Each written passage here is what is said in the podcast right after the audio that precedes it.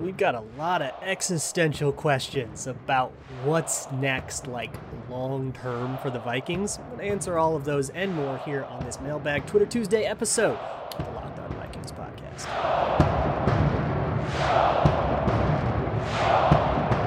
Ooh-wee! You are Locked On Vikings, your daily Minnesota Vikings podcast, part of the Locked On Podcast Network. Your team every day.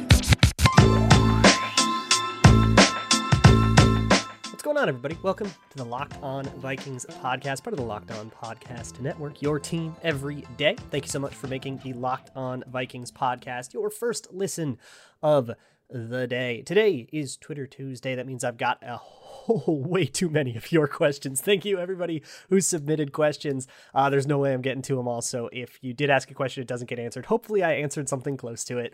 But uh, first, let's get into quickly uh, some news. COVID 19 continues to rip through the Vikings facility. They're having even more problems this time. Ryan Connelly and Timon Parris, uh, the practice squad uh, tackle, on COVID 19, on the uh, COVID 19 reserve. So that continues to happen. I think we're all kind of waiting with bated breath as we watch all of the unvaccinated leaders of the team, you know, the Kirk Cousins, Dalvin Cook, Dalvin Tomlinson, Adam Thielen, all these guys to see like, are they uh, or you know, is it going to catch these guys too? Um, hopefully, by the next game, we'll get uh, Garrett Bradbury back. We would get Dakota Dozier back. He's vaccinated. Um, he would be a COVID elevation. He's on the practice squad right now. He's not on the active roster, but he'd be a COVID elevation possibly if they need an extra body or something like that. Um, so we have to kind of keep watching all of this, and we'll watch it all as as the week goes on. Kind of every day will be a new checkpoint in all the COVID stuff. But let's move on to the questions. Uh, so if you have any questions for me, you can always send them to me at Luke Braun NFL or at Locked On Vikings on Twitter. You can send an email to Locked On Vikings Podcast at gmail.com. You can also fill out the Google form, which is in the show notes. First question comes from Riley Hudson, who asks Do the Vikings miss Rick Dennison more on the field than we expected? Does it seem like a lot of miscues on offense? Uh, defense as well, but not related to Dennison, obviously are based on inexperience in the coaching department. Um, yes. So I think right now, my take on what's wrong with the offense schematically, there are execution problems, right? Guys not blocking, you know, Kirk Cousins making a misread or whatever. Um, those exist, and you can't scheme around those. There's no scheme that that just works if nobody does their job, right? But schematically, there are issues too. Um, you know, the low depth of target and stuff like that. There's some, I think, sameness to it. And basically, where I'm at right now is that Klint Kubiak is very good at finding things that work once and putting that in the scripted plays, right? That jet sweep, that works really well. Against Dallas, they did a really good job kind of setting up a little smoke screen and then faking that smoke screen for a touchdown. Those little things are really nice, um, but they only work once. And with more experience, you can get a little bit better at getting more things that will either work once or things that will work multiple times or finding things that will work throughout the course of the game uh, and, and, and calling those things. And that really helps. But Kubiak is just sort of outwitted by the guy across from across the field from him kind of every week and that makes it really really difficult you know there's no you can't outsmart somebody who runs a jet sweep when they didn't actually hand off to that jet sweep they are setting up a tendency and knocking it down and that's great over the long term when you can think about it all week but when you get into the game play to play to play, he just doesn't have that ability to like outfox somebody in front of him. Yeah, I think the lack of experience really hurts. I think it really hurts that Rick Dennison isn't in the building. I think that that whole vaccine thing really hurt the Vikings. Um, as much as we were upset with Rick Dennison, it's a lot worse without that experience in the building. Guys kind of helping him along who have been with him for most of his career. Yeah, that sucks. Uh, Kyle Umvet says, Heard you say a few times that this build is over and it will be years to get to the next successful build. Curious as to your reasoning. We have so much young talent, especially offensively. Don't you think a regime or schematic change could make a difference in, in the next year or two? Yeah, so there's nothing, there's no rule against, you know, Sean McVay coming in, making the playoffs in his first year, right? Um, I think winning that division in his first year. There's nothing uh, saying you can't do that, right? Um, so that's fine. But typically, yeah, when you get a new GM, a new coach, a new quarterback, a new everything, it's going to take a year for all that to gel. And we should apply that kind of level of patience to it, which is why I'm trying to set everybody's expectations to say, hey, if we do blow this up, it's not just going to turn around and be phenomenal right away. Now, they have pieces they can keep and apply to the next build. Sure, that's totally fine. Um, but if it's going to take a couple years, you know, guys like Harrison Smith don't feel as valuable or Adam Thielen, they don't feel as valuable. And so that's why I kind of say, look, if we're going to truly hard reset this, truly hard reset this. And when I say this build of the Vikings is over, I'm talking about Rick Spielman, Mike Zimmer, uh, Kirk Cousins, that kind of trio core is clearly not going to go anywhere it hasn't gone anywhere and it's not going to go anywhere and i don't think you can just pick one piece out and replace it and remove i think you just have to nuke the whole thing. Ali kosi says do you think trading some of the current core veteran players is necessary for a culture reset or is it sufficient to only make changes at gm and or coaching staff? Um well i don't i don't think you have a choice to like keep the whole uh roster and then bring in some other coach. That other coach is going to want to run his things, right? And so you're either, you know, don't bring in a spread coach for this wide zone team, right? Because either he's running a, a scheme that he's unfamiliar with or uh, he's making players run a scheme that doesn't fit them, right? That's why I kind of say, look, you're not going to be good for a while. Guys are going to go their separate ways. Contracts are going to expire. This needs to be something that is built from the ground up with a purpose, not just retooling on the fly. No more of this retooling on the fly improvisational crap. That's kind of why I say that. Now, trade some core veteran players to get draft picks or whatever. Yeah, sure, that's fine. But I think uh, unless you are thinking of a guy who's going to be on the team and good in two years, I kind of don't care what happens to him over the next couple of years. Keep him, don't retire, don't trade, whatever. It, it doesn't make a huge difference to me because I'm kind of looking at when the Vikings will truly be competitive and I want them to build and be focused about it. Uh, JP asks, regardless of how this team finishes, I'm looking forward to 2022 and the possibilities of our team and roster under new leadership. How realistic is it to move on from Cousins, and what possible stopgap options are out there as we try to draft the long term solutions? Um, yeah, so I think you hit on something that's important to me, which is don't just go into a year with absolutely nothing.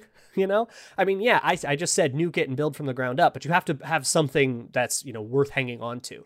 Um, I don't want to do a year like the Browns going 0 16 or whatever, because that just makes everybody leave. And then it gives you that much more work to do if you're trying to rebuild it. You know, if the whole roster is made out of holes, yeah, maybe you got some better draft picks that way, but you have more holes to fill anyways. So was it really worth it? So I say so the, the option of moving on from Cousins in 2022 is to trade him. That's all you got. You can't cut him, you don't save a dime doing that. You still pay him all 45 million and then he just isn't on your roster. That's unwise. Um, but trade him to somebody else. Somebody else will pick up 35 million of his contract, or maybe you take on a little bit more money to get a better draft pick or whatever. You can negotiate that too if you want. But yeah, somebody's going to want to take advantage of that, uh, be it Denver or Carolina or whoever, some QB needy team that feels like they have a roster that can compete right away, that they can just, you know, plug in a quarterback. Somebody that feels like they're a quarterback away, I think can do that. What we get in return or whatever, you got to negotiate that, and that's a more difficult question to answer.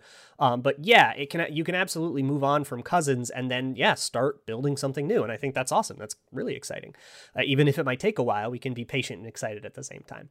Bradley Norris says, Any idea how much of that bad offensive play, it's play calling, and how much is conserva Kirk? In this game, no, not yet. I need to look at the tape. My gut on a first watch tells me it's more play calling than Kirk this time, which is the opposite of the way I felt last week. Um, but I, let me watch the tape and we'll see. Uh, yeah, I, it's it's just hard to know if there are shot plays that are just bad designs or designs that just die to the same coverage over and over again. That's bad play calling. Um, but if guys are streaking open downfield and Kirk isn't finding him, then yeah, that's con- conserve Kirk. But I can't see downfield on the broadcast tape, so we can't know until. And I'm recording this before I've seen the all 22, so we'll, we'll we'll come back to it tomorrow though. Troy MCC asks, I know it's just one game, so yes, I'm being hasty, but Kenny Willekes looked really good yesterday. What what would you rank his chances to have a starting role at some point this season? Um, yeah, man, he has risen quite a bit. He gets one practice squad elevation. They say they like what he's done on the scout team and all that stuff. He comes in, gets a sack, gets some pressures. He had a good game. It looked like yeah against Baltimore. Um, so I say keep giving him opportunities, absolutely, and maybe someday he does overtake DJ Wonnum for that starting spot. That'd be pretty sick. Um, it's funny because that's not the plan they had for him. They were playing him a lot at defensive tackle in preseason, but now the need has arisen at edge rusher, so they need him. Um, yeah, maybe I, I, think it's totally in the cards, but I think right now it's all about how many opportunities is he earning, and he is certainly earning those opportunities. That kind of rules. I have a whole bunch more questions that I want to get to. We'll talk more about rebuilds, more about Cousins, more about defense, Zimmer, all that stuff. But first, it is eating season. It's November. That is Thanksgiving. And that makes this the perfect time of year for Built Bar. It is gonna solve that dessert craving you have so you don't feel like you've had a terrible month and you can set up and be able to go ham on Thanksgiving and not feel like you were absolutely awful leading up to it. It is delicious. One slice of, say, pumpkin pie has like 300 calories, and that's on the low end. Most built bars are only 130 calories and only 4 grams of sugar, plenty of protein low calorie, low carb, low fat, high protein, covered in 100% real chocolate, and it tastes like a candy bar. It's not like those chalky, nasty protein bars that that taste like you know creatine powder and Nesquik. It is a great option for when you're hungry. You don't want to fall off the wagon, but you still have to satisfy that cravings. And they've got new surprises coming all month. So head to built.com, check the site often. There are these limited time offers that are only up there for three or four days. So keep on it. There's nothing like a built bar Black Friday. Mark your calendar for that one. Go to built.com, use promo code LOCKED15, and we'll get you 15% off of your order. That's promo code LOCKED15 for 15% off at built.com. Once again, thank you so much for making Locked On Vikings your first listen of the day. Once again, Nick Howard asks, why doesn't Kubiak play a hurry up type of offense after the first set of scripted plays? We seem to do well running it on two or four minute drives at the end of halves and games. So there's a bunch of reasons for why teams can't just be oops, all hurry up, unless you're doing like Chip Kelly and it's your like whole identity. But basically, a, defenses play two minute a little bit different. When they know that time is on their side, they're going to play things softer, keep things in front of them, and it's going to lead to more production. It's going to feel like the offense is suddenly moving the ball a little bit better. They are going to allow intermediate passes more. They're just going to let those things happen. And so the offense takes it, and then you go, well, why weren't they throwing intermediate before? Like, well, because the defense was trying to undercut them or something was with the coverage, right? Um, you can also only install so much in hurry up. The thing about hurry up, if you think about like, so there's no huddle, right? So you can't call play, then play, then play, then play. You have to have a sequence of plays memorized. And you can only have so many of those things memorized because all 11 guys, including whoever the dumbest guy on the offense is, has to have that memorized. He has to be able to execute all of that stuff flawlessly, every detail of every little play um, in sequence, it's a lot more difficult to memorize. And so usually you have pretty limited hurry up packages. And once you've used all those plays, you can't just start running the exact same plays over and over again, right? The defense will catch on and start countering them and adjust. So usually teams don't want to use up their hurry up package on non hurry up situations because then if they do get a hurry up situation and they've already shown all of their hurry up plays, it becomes a lot easier to score, say, at the end of the fourth quarter when you need to. Uh, put it this way if you could get the Ravens to play everything like they have a touchdown lead with a minute left, you probably would, but the Ravens aren't that stupid. Uh, Connor M asks On the telegraphed swing pass to Cook after Barr's interception, was Justin Jefferson open on what looked like a post into the end zone? Um, maybe. It's hard to say again without the tape. I will, uh, I'll circle back to this. What I will say though is I don't think that was necessarily a telegraphed swing pass. I think it was a little bit too slow, so the corner could um, go make a play on it, and it was only a two yard gain. Um, but yeah, I I don't think that was necessarily that telegraphed. But that's kind of a weak excuse. Like if somebody was open downfield, who cares? Uh, Sportsfan32 says, Do you think the current defense without Hunter should blitz more? I would say take that quarterback by quarterback. There are some quarterbacks you should blitz, some quarterbacks you absolutely should not blitz. Uh, Patrick Mahomes, don't blitz him. Teams have had so much more success against him not blitzing because he can shred those blitzes. But Sam Darnold, yeah, blitz him away. He sees ghosts, right? Um, so it depends on the guy, uh, and and that with or without Hunter depends on the guy. Uh, Goggles says I feel like I've barely heard Ezra Cleveland's name mentioned at all this year. Does that mean he's continuing to improve at left guard?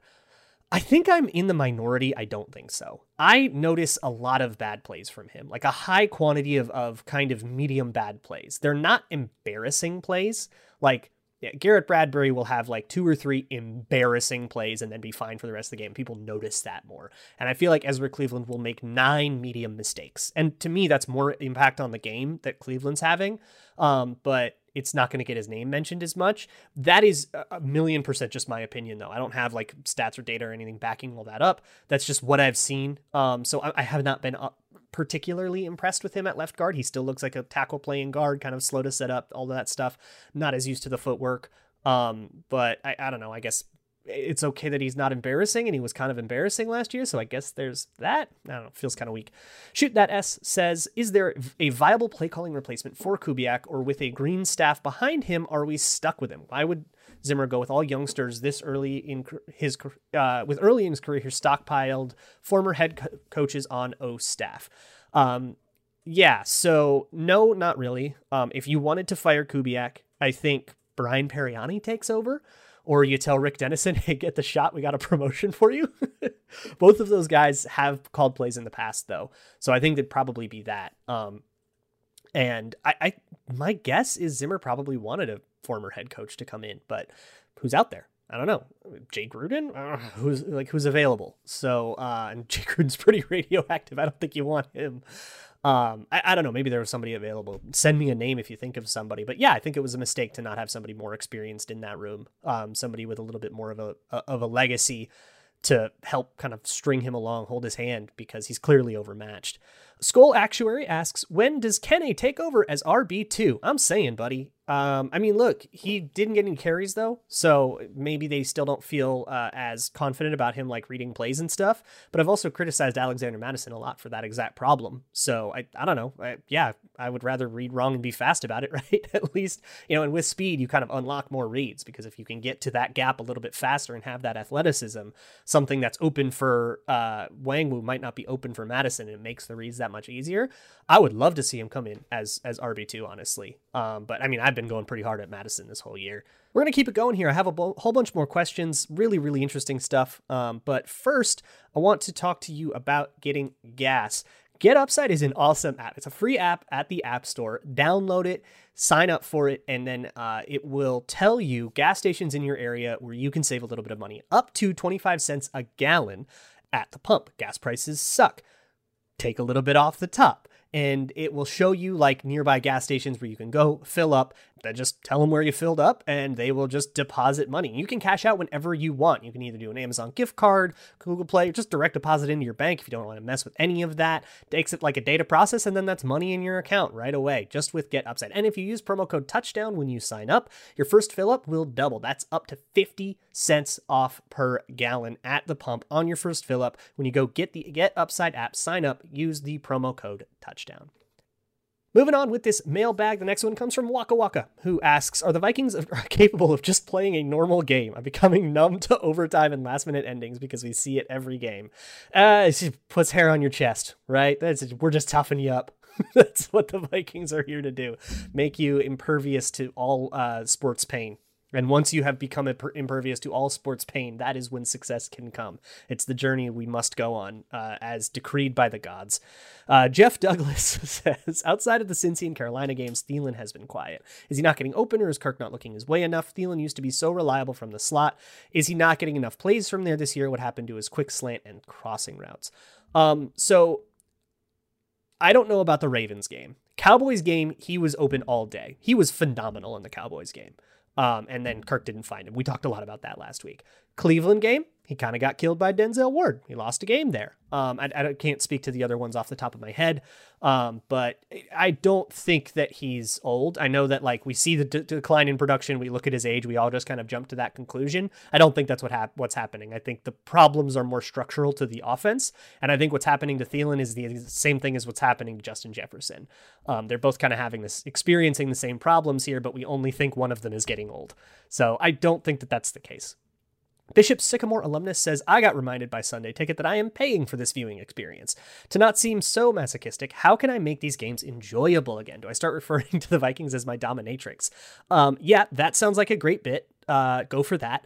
Um, but so here's the thing the Vikings have been angering since I've been alive they have been frustrating to watch. So we've all kind of found our way to enjoy it. And whether that's making self deprecating jokes about it, and whether that's just kind of enjoying the humor of them all, whether that's finding players that are exciting and hoping they do exciting things and just enjoying the spectacle of it all, um, we can all do that. For me, I get a big kick out of finding really the crux of what happened on a play. That Cam Bynum interception, figuring out that was cover four. He was in solo, or some people call it poach. That's the type of coverage he was in, which means that when Mark Andrews runs a seam up between the safeties, it's his job to go try and pick it off, and he did, and he made a great catch. And that's awesome. And he did this great bait and switch with Lamar Jackson, where it looked like he was dropping into a two deep zone, and then he switched, and he and he's a rookie, and that's like that stuff is so much fun for me to learn and, and to then read like on a show like this you find your fun. So ask yourself what you like about football, not necessarily about the Vikings, right? If your only answer to what I like about football is watching the Vikings win games is going to be a lot harder. But I don't think that's everybody's answer because turn on Monday Night Football. What what's fun, right? Is it watching a lot of touchdowns? Is it watching you know something else? Well, if, if you like watching a lot of touchdowns, I don't know, maybe figure out some route concepts that you like to see, and then when you can find them live and be like, I know what they're doing, that's a huge kick to me, considering how gatekeepy the NFL is. When I can figure out things that the NFL doesn't want to talk about in public, and that's a way for football to make me happy. Um, you got to find a way to make football make you happy. Sports are supposed to be fun. If they're not fun, uh, yeah, I think try to find the fun in it, right? Mr. Predictable asks, do they not have one offensive play that they can call when they have to have it, thinking about going for two at the end of the game? Um, yeah, so Zimmer talked about that. It doesn't sound like they said, "Oh yeah, but we didn't have a play call." Like I think they do have a play call, but they didn't want to go for it because there was too much time left, um, and they didn't want to leave the Ravens that much time to kick, which makes no sense because they still had that much time to kick. Um, so here's where I'm at on the two minute, and I think, or on the two point there, and I think Zimmer made the wrong decision. Um, if you go for it and you don't get it, you're losing by a point with a minute left, and you have two timeouts. The Vikings did, I believe. Um, you can get the ball back, maybe. So you actually have an outside shot to get the ball back, um, and and and stop them and stuff. And it'll be much harder for the Ravens to get that extra first down, they're going to turtle up, right? That's how everybody does when they have a lead with a minute left and, you know, they're just trying to run the clock. They're just trying to get one first down. I like my defense's odds to get to stop them for one first down versus trying to make them stop two, two drives in overtime when they're as gassed as they were. Um, and it seems like Zimmer just was afraid of the kicker, which is weird because they still lost to the kicker. So I think that was a bad decision that he made, but I don't think it had anything to do with not having a, like a goal line play call. I think they have plenty of goal line plays. Uh, 7790 Skull says, if we replace him at the end of the season, do you think there's an opportunity for the Vikings to retain Patterson? Seems like defensive linemen are excited to play for him and appears to have the ability to coach up lower draft picks. Um, Andre Patterson has survived many a coach firing. Um, yeah, he's he's stuck around through many a regime. Um, he was around, I believe, I think he was, Around, I mean, he was around in the Denny Green days, and then he left and he came to college, and then he came back. Um, he was around in the Leslie Frazier days, I believe. Like he's been around. So I, yeah, I think absolutely. There's no reason you can't, unless he like wants to go try to get a better job or something. But when you're on a staff that's getting cleared out, that's pretty hard mojo to overcome. Uh, Gunner Viking asks, once Zimmer is fired, how attractive is the coaching job? Over the cap next year, possibly lame duck quarterback, and so on. Yeah, I think there's a problem with that, but I think you got to tell the guy, look, you're going to come in, we're going to have a, a, pretty awkward year where you have to transition away from what the last guy was doing. Um, and then you get to build it the way you want to build it. And the Wilfs are very, very patient owners. So don't worry about doing a, you know, a Steve Wilks and like the one 13 and 3 or 3 and 13 Arizona year where where he got the job then lost the job right away in a rebuild year. Um, don't worry about being a lame duck. You're going to have to have a bad season. Um, but hey, show us you got anything in that season. We'll keep you around and we'll, we'll be patient. The Wilfs have a, a pretty good reputation, I think, for being a patient team with a head coach, and that makes it an attractive destination. Hey, I can kind of learn my way here and not get fired. I can kind of build my thing over time. I can have the long term outlook that we all want to have. Um, I think that does make it. Now, will that actually happen? I think we always have a lot more hope for that happening than how it actually happens. Uh, but I do think that that helps. That that reputation the Wilfs have does kind of help. And finally, Dean Fuentes says, Does our offensive system allow for sight adjustments? On a similar line, Arlo asks, Could you give a breakdown of what sort of routes our wide receivers are running? Do we ever do curls, quick crossing, and short out routes? One play that stuck out was OT on third and eight. Bates showed uh, Baltimore showed blitz, and our wide receivers ran 20 yard routes. Did Kirk fail to audible? Um, so Kirk did fail to audible there. I think we've actually Zimmer basically said yes, he has options. Um, we were we could have been in a better play there, which I think basically says like yeah, there's a check that he's supposed to make on that. Um, it's funny how much those guys are like throwing each other under the bus right now. Uh, but the first question do they allow for sight adjustments? Yes. So so sight adjustments to me mean like option routes. I believe there are option routes in every offense so i would be pretty surprised if there weren't sight adjustments but that's also stuff like search routes and all that means is searching for the hole in the zone. It's not a corner at this degree or an out or so it's just go kind of run between the guys. Um, and that's in every offense. So yes, there's sight adjustments um, in terms of what routes the wide receivers are running. Yeah, there's a lot of flood concepts. There's a lot of slants and curls um, uh, and a, a, lot of kind of quicker stuff. but uh, I don't know. That's it's. I, I would probably stray away from from just going like what are the routes, and I would say more what are the concepts. Um, and that that would have to be a whole episode. Um, but yeah, in that overtime thing, I think Kirk probably should have changed something about that play. That play was pretty doomed before it was snapped. So tomorrow, I'm going to circle back to some of the questions I couldn't answer here because I didn't see the tape. I'm going to watch the tape, tell you what I see about the tape, and we'll talk about something else. Uh, talk about whatever kind of comes out with us. So once again, thank you all so much for making Locked On Vikings your first listen of the day. For your second listen, check out the Peacock and Williamson show. They're covering everything from the NFL angle, the Damon Arnette thing, uh, Monday Night Football, all of that stuff. I will see you all tomorrow. And as always, Skol.